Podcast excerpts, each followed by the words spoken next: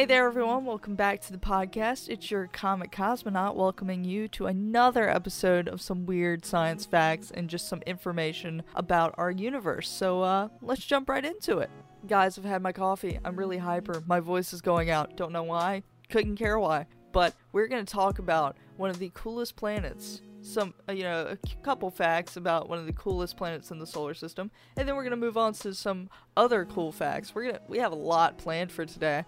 But let's get started with one of the coolest planets, which is Uranus. I don't think it sees enough love, so we're going to show it some love today. First of all, this planet rotates on its side, which is pretty dope. It appears to roll around the sun like a huge ball. The most likely explanation for this planet's unusual orientation, which is about 90 degrees sideways compared to the others, is that it underwent some sort of titanic collision in the ancient past, which is ridiculously cool to think about.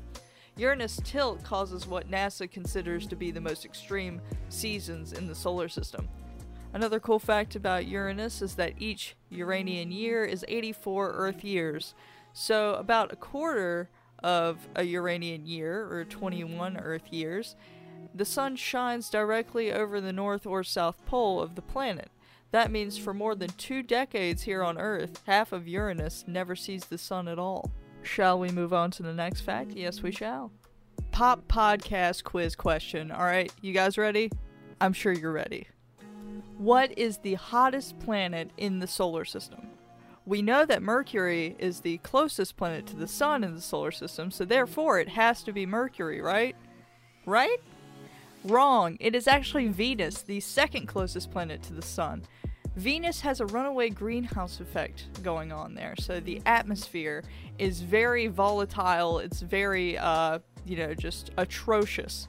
So the average temperature on Venus is around 869 degrees Fahrenheit. That's 450 degrees Celsius, right? While the average temperature on Mercury is a balmy 354 degrees Fahrenheit. That's 178 degrees Celsius. You may ask, why is Venus hotter than Mercury, the planet that's closest to the sun? Well, Venus has an atmosphere while Mercury does not, and that regulates temperature. See, Venus has a runaway greenhouse effect that's going on, so some sunlight that hits Venus is reflected back into space while the rest becomes heat. The greenhouse gases prevent heat from escaping into space, warming the planet. So this has gone out of control and it's caused Venus to heat up to around 869 degrees Fahrenheit, 450 degrees Celsius. And that's an average temperature. There are more trees on Earth than stars in the Milky Way. Alright? Because there's about 100 to 400 billion stars approximately in the galaxy, and there are about 3 trillion trees on planet Earth. So we're gonna go outside the solar system for this this tidbit of information. HD 189733b is an exoplanet approximately 64.5 light years away from the solar system. So it was discovered October 5th, 2005. And it's a hot Jupiter, alright? Because it uh, orbits its host star once every 2.2 days at an orbital speed of 152.5 kilometers per second, which is 152,500 meters per second, which is 341,100 miles per hour, making it a hot Jupiter with poor prospects for extraterrestrial life. Compared to Jupiter, its mass is 16.2% higher and its radius is 13.8% greater. But that's not all. What the scary part is, this planet has winds composed of silicate particles that blow up to 8,700 kilometers per hour. That's 5,400 miles per hour. And observations of this planet have also found evidence that it rains molten glass horizontally. It rains glass sideways. But nice, nice facts about it. They suspect it's this really deep blue, beautiful color. Uh, you know, that's nice. Just so you know, that means the winds that are blowing 5,400 miles per hour, 2 kilometers per second, at, that's seven times the speed of sound. Like, just try to remember that. I think it's cool. I think it's cool, but I also think it's incredibly deadly. Okay, so I like to think about like extraterrestrial life a lot, and I just want to think about like I, I want to put it in y'all's brains. Like, imagine finding life on a planet like this. Like, obviously, there's poor chances of us doing so, but like we're looking for like life like us like you know like what if we find some like sort of super being that can withstand these types of winds and these types of like rainstorms of where like rains glass molten glass sideways. Like i wouldn't want to meet that type of life because i feel like they just like snap my neck in a second or if they just looked at me i'd disintegrate. Like i just love thinking about like all of the possibilities that aren't likely but there's still a small chance like in some sort of multiverse. Like i know there's like no life on that planet most likely and i know that there's almost like no life out there that's probably like i described that can withstand something like that.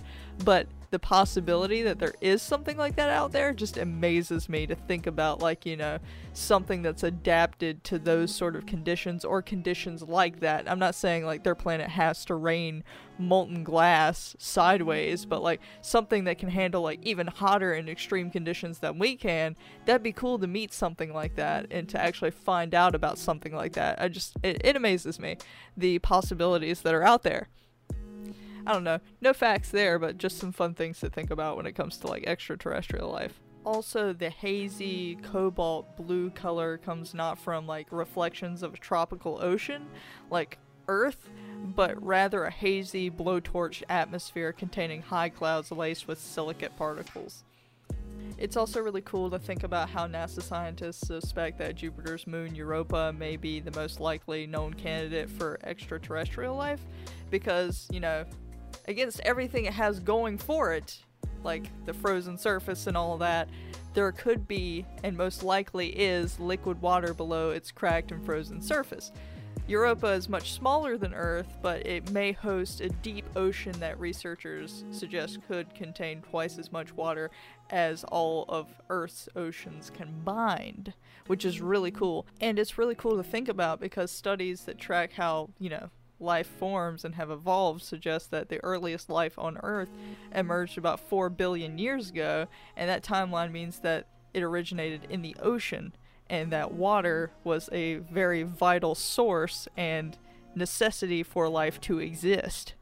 One of my favorite theories and hypothesis was first proposed in the 5th century BC by the Greek philosopher Anaxagoras it's known as panspermia. Panspermia is the idea that life exists throughout the universe and is distributed by space dust, asteroids, comets, and things alike.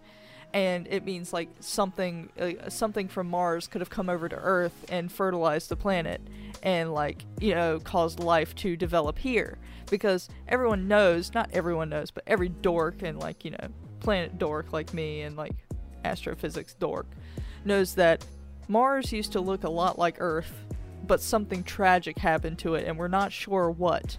But it used to be just like Earth, but something happened and caused it to turn the way it did.